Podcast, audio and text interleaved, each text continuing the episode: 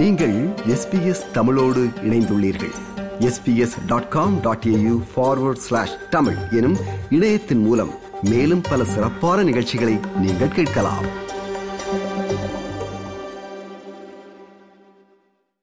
வேளாண் விஞ்ஞானி கோ நம்மாழ்வார் அவர்கள் ஒரு பசுமை போராளி, சுற்றுச்சூழல் ஆர்வலர் மற்றும் இயற்கை வேளாண்மை நிபுணர்.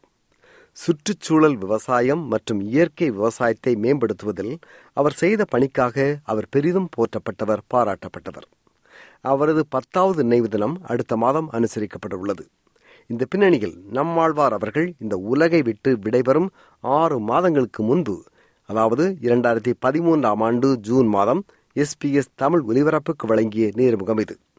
அவருடன் பேசியவர் ரைசல். இந்த நேர்முகம் ஒரு மறு ஒலிபரப்பு. வாழ்க வணக்கம். வாழ வளமுடன். வணக்கம்.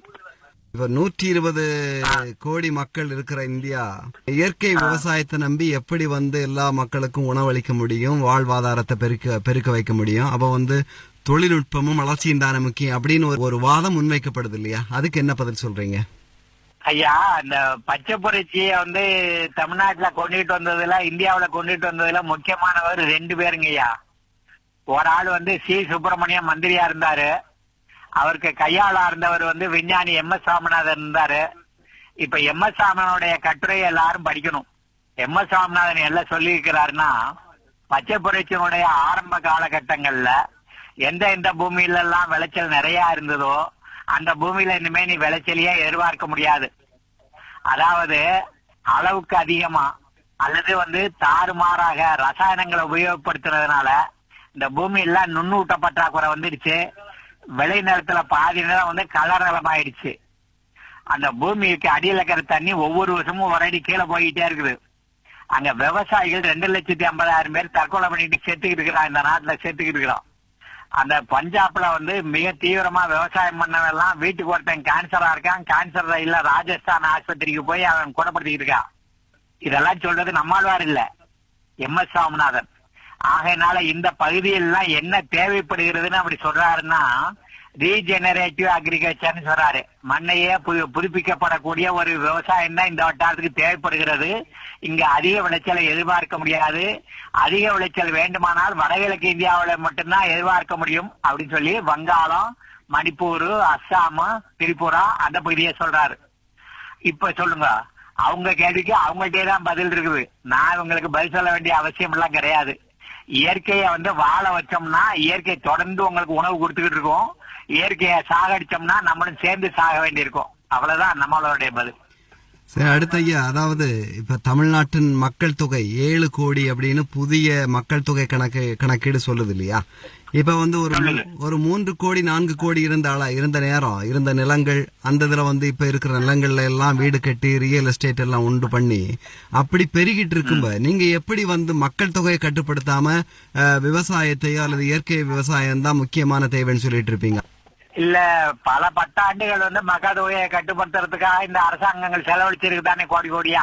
இவங்களால கட்டுப்படுத்த முடிஞ்சதா? இப்ப நீங்களும் சொல்லுங்க, இப்ப மக்கள் தொகை அதிகமா இருக்கிறதுனாலயா அவங்க பஞ்சம் வந்துச்சு? விவசாய நிலங்களை வந்து வீடு கட்டுற மனையா மாத்துறதுனால தானே வருது. இப்ப வீடு இல்லாமலா இருக்குது, இந்த விவசாயம் பண்ணாத நிலம் இருக்குதானே, அங்க எல்லாம் போய் ஊட்ட கட்டலாம் தானே. எதுக்கு கும்பகோணத்துல வந்து நஞ்ச நிலத்துல ஊடு கட்டுறான்? எதுக்கு திருச்சியில வந்து நஞ்ச நிலத்தை தூத்தி எதுக்கு விமான தளம் கொண்டு வர்றான்? இது மாதிரி செய்யறது எல்லாமே வெளிநாட்டுக்காரங்க இங்க வந்து அனுபவிக்கிறதுக்காக செய்யற ஸ்டாக் ஓட்டுற கட்டுற விவகாரம் தானே ஒழிய மக்கள் தொகை அதிகமா இருக்கிறதுனால இங்க வறுமை இல்ல. இது ஒரு தவறான வாதம், ரொம்ப நாளா இது முன்வைக்கப்படுகிறது, ரொம்ப நாளா மறுக்கப்படவும் செய்கிறதுன்னு. இந்திய அரசியல் மக்கள் விரோத போக்காக போய் கொண்டிருக்கிறது அப்படின்னு ஒரு பேட்டியில சொல்லியிருந்தீங்க, அப்படிப்பட்டதா உங்களுக்கு? ஆமா, இப்ப இந்த மீத்தேன் மீத்தேன் வழக்கையே எடுத்துக்கோங்க. The Great Eastern Energy Corporation ஒண்ணு இருக்கு. இப்போ அவங்க லாபம் சம்பாதிக்கிறதுக்கு தானே இங்க வர்றாங்க. இப்ப லாபம் சம்பாதிக்கிறதுக்கு வரவங்க என்ன செய்யறாங்கன்னா, பூமிக்கு அடியில அடியில ஐநூறு அடியில இருந்து ஆயிரத்தி ஐநூறுக்கு இடைப்பட்ட அடி இடைக்கப்பட்ட இடத்துல இருக்கிற கடல் தண்ணியை எவ்வளவும் அதிகமான உப்பு தண்ணியை இறைச்சு அதை வந்து இந்த ஆறுகள் வழியா கடலுக்கு அனுப்ப போறாங்க. அப்போ நம்முடைய ஆறுகள், அந்த சோழ மன்னர்கள் வந்து கரையெடுத்து கட்டினாங்களே அந்த ஆறுகள் எல்லாம் உப்பு தண்ணிய பாய்ச்சி அந்த ஆறுகளையும் பக்கத்துல இருக்கிற நிலங்களையும் உப்பு தண்ணியாக்க போறான். மக்களை வந்து குடிக்க தண்ணி எல்லாம் பண்ண போறான். அந்த கம்பெனிக்கு தான் இந்த அரசாங்கம் வந்து உரிமை கொடுத்துருக்குது.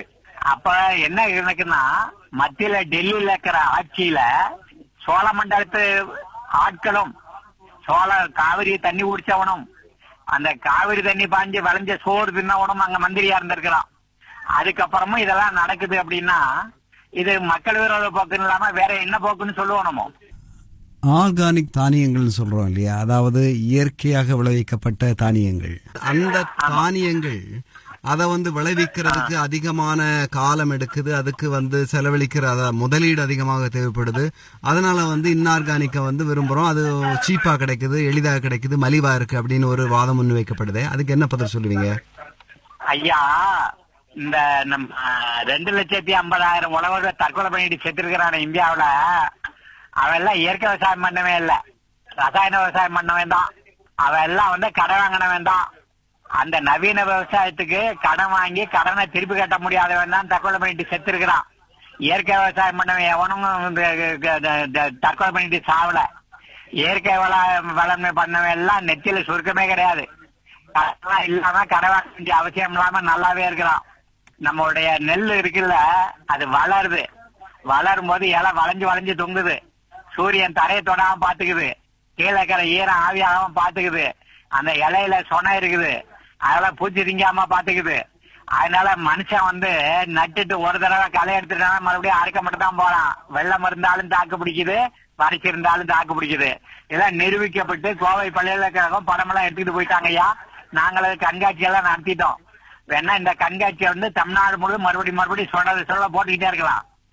இது அது மட்டுமே இல்ல, இப்ப மாப்பிள்ள சம்பான்னு ஒரு பாரம்பரிய ரகம் இருக்குது. அதை சாப்பிட்டா இங்கிலீஷ் டாக்டருக்கு கையால ஆடிக்கிறேன், கைய ஆட்டம்லாம் நின்று போச்சு, தலையாட்டம்லாம் நின்று போயிடுச்சுன்னு. அந்த கவுனி அரிசி பயிர் பண்றான். நெல்லும் கருப்பா இருக்கு, அரிசியும் கருப்பா இருக்கு. தின்னவன் வந்து நிறைய நீரிழிவு நோயெல்லாம் போயிடுச்சுன்னா அவன் பாட்டு புறப்பட்டு போயிருக்கிறான். வியாபாரி கேக்குறான், எவ்வளவு நாளும் கொடுங்க வாங்கிக்கிறேன், நான் டயாரைஸ்ன்னு சொல்லி வித்துக்கிறேங்கிறான். அது மாதிரி நம்ம உணவுகள் வந்து நம்ம வந்து உணவா மட்டும் இல்ல மருந்தாவே இருக்குது. அதுதான் தமிழ் பண்பாடு, தமிழ் கலாச்சாரம், தமிழ் அறிவியல் எல்லாம். நீங்க ஒண்ணு சொன்னீங்க அதிக நாளாவதுன்னு, அதெல்லாம் எவனோ பொறுக்கி போய அந்த உண்மை தெரியாதவன் பேசியிருக்கிறது, ஆய்வு இல்லாதவன் பேசியிருக்கிறது. இப்ப எங்கள்கிட்ட அறுபத்தி மூணு வகையான நெல் ரகம் இருக்குது. அறுபத்தஞ்சு நாள்ல இருந்து விளையறதுல இருந்து நூத்தி எண்பது நாள் வரலாம் விளையறதெல்லாம் இருக்குது. எதை வேணாலும் விவசாயி தேர்வு செஞ்சுக்கிறதுக்காக ஆண்டுக்கு ஒரு நாள் நெல் விழா வேற நடத்துறோம் மே மாதத்துல. இப்பதான் இருபத்தி அஞ்சு இருபத்தி ஆறாம் தேதி நடத்திருக்கோம். நாலாயிரம் பேர் ரெண்டு கிலோ ரெண்டு கிலோ நெல்லை வாங்கிட்டு போயிருக்கிறோம். அடுத்ததாக ஐயா, அதாவது கன்சியூமர், அதாவது நுகர்வோர் வந்து வாங்கும்போது வந்து மலிவாக இருக்கு. இப்போ ஆஸ்திரேலியா கான்டெக்ஸ்ட், அதாவது ஆஸ்திரேலியா சூழல் எடுத்துக்கிட்டா கூட ஆர்கானிக் ப்ராடக்ட்ஸ் எல்லாம் வந்து விலை கொஞ்சம் அதிகமாக இருக்கும். அதனால வந்து நுகர்வோர் கன்சியூமர்ஸ் வந்து நான் ஆர்கானிக் வந்து சீப்பா இருக்கிறதுனால அதை வாங்குறாங்க. அவங்களுக்கு நீங்க என்ன அறிவுரை சொல்வீங்க? நான் ஸ்வீடன் போயிருந்தேன். ஸ்வீடன்ல வந்து நான் ஆர்கானிக் தான் பெரிய மார்க்கெட் கடை இருக்குது. அதுல ஒரு சின்ன இடத்த வந்து கிரீன் ஃபுட்னு சொல்லி போட்டு வச்சிருக்கிறான். அங்க என்ன பண்றாங்கன்னா, நான் ஆர்கானிக்ல ஒரு ரூபாய்க்கு விற்குதுன்னா இந்த ஆர்கானிக் இதுல ஒன்னே கால் ரூபாய்க்கு விற்கிறான். இருந்தாலும் முதல்ல இதை தான் வித்து முடிஞ்சு போகுது. இப்போ நாட்டுல வந்து நம்ம புற்றுநோயில இருந்து, நம்ம காமாலையில இருந்து, சிறுநீரக நோயில இருந்து, நம்ம நீரிழிவு நோயில இருந்து, குடல் புண்ணுல இருந்து எங்க பார்த்தாலும் மக்கள் நோயிலேயே திரிகிறார்கள். இந்த நோய்க்கெல்லாம் காரணம் என்ன பார்த்தா, நோய் நாடி நோய் முதல் நாடினா நம்ம சாப்பிட்ற உணவு நஞ்சானதுனாலதான். அதனால மக்களுக்கு வந்து நுகர்வோருக்கு விரிந்த அளவுல இந்த பிரச்சாரம் போயிட்டு இருக்குது. எல்லா நகரங்கள்லயும் இந்த இயற்கையில விளைஞ்சது எங்க கிடைக்குதுன்னு சொல்லி நோய் வாங்கி சாப்பிட பழகிருக்காங்க.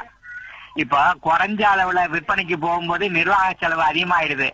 இது கொஞ்சம் உற்பத்தி அதிகமாச்சுனாக்க நிர்வாக செலவு குறைஞ்சிரும். ரெண்டாவது, எந்த ஒரு பொருளையும் ரொம்ப தூரம் தூக்கி சுமக்க வேண்டியது இல்லை, அங்கங்கேயே அழியணும். அது எல்லா இடத்துலயும் மக்கள் இருக்காங்க, சாப்பிட்றவங்க இருக்காங்க, எல்லா இடத்துலயும் நோயாளிகள் இருக்கிறாங்க. அந்த அளவுக்கு பிரச்சாரத்தை முடுக்கி விடப்படணும். இதுக்கு அரசாங்கம் இன்னும் நடைமுறையில இறங்கல. அதுக்காக நாங்க சும்மா இருக்கவும் இல்லை.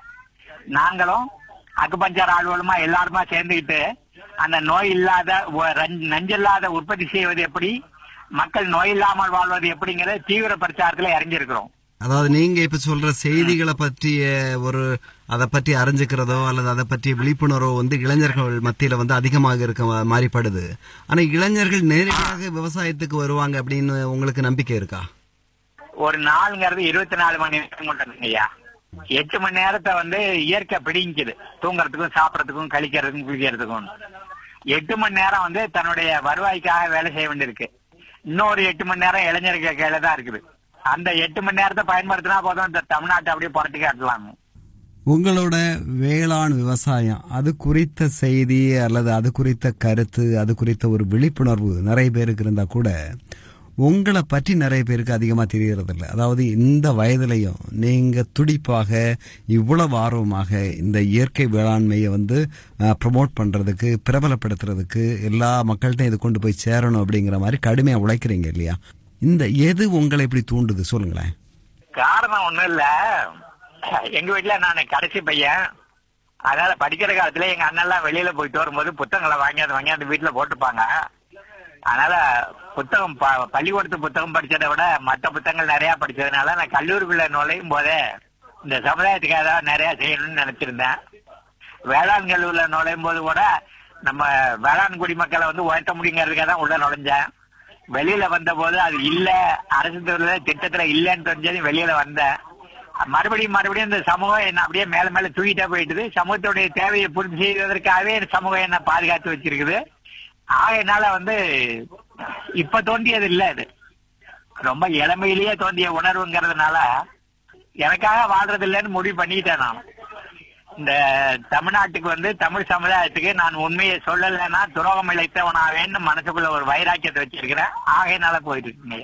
மிக்க நன்றி ஐயா, உங்களது முயற்சி வெற்றி பெறட்டும். தமிழ் சமூகம், தமிழ் மக்கள் வந்து அந்த அந்த செய்தியை உள்வாங்கி விழிப்புணர்வு அடைஞ்சு இயற்கை வேளாண்மை உயரட்டும்னு வாழ்த்துறோம். நன்றி, வணக்கம். ஆஸ்திரேலிய தமிழ் மக்களுக்கு என்னுடைய நன்றி, மனங்கணிந்த நன்றி. மீண்டும் மீண்டும் சந்திப்போம். நன்றி, வணக்கம். விருப்பம், பகிர்வு, கருத்து பதிவு, லைக், ஷேர், காமெண்ட். எஸ்பிஎஸ் தமிழின் பேஸ்புக்.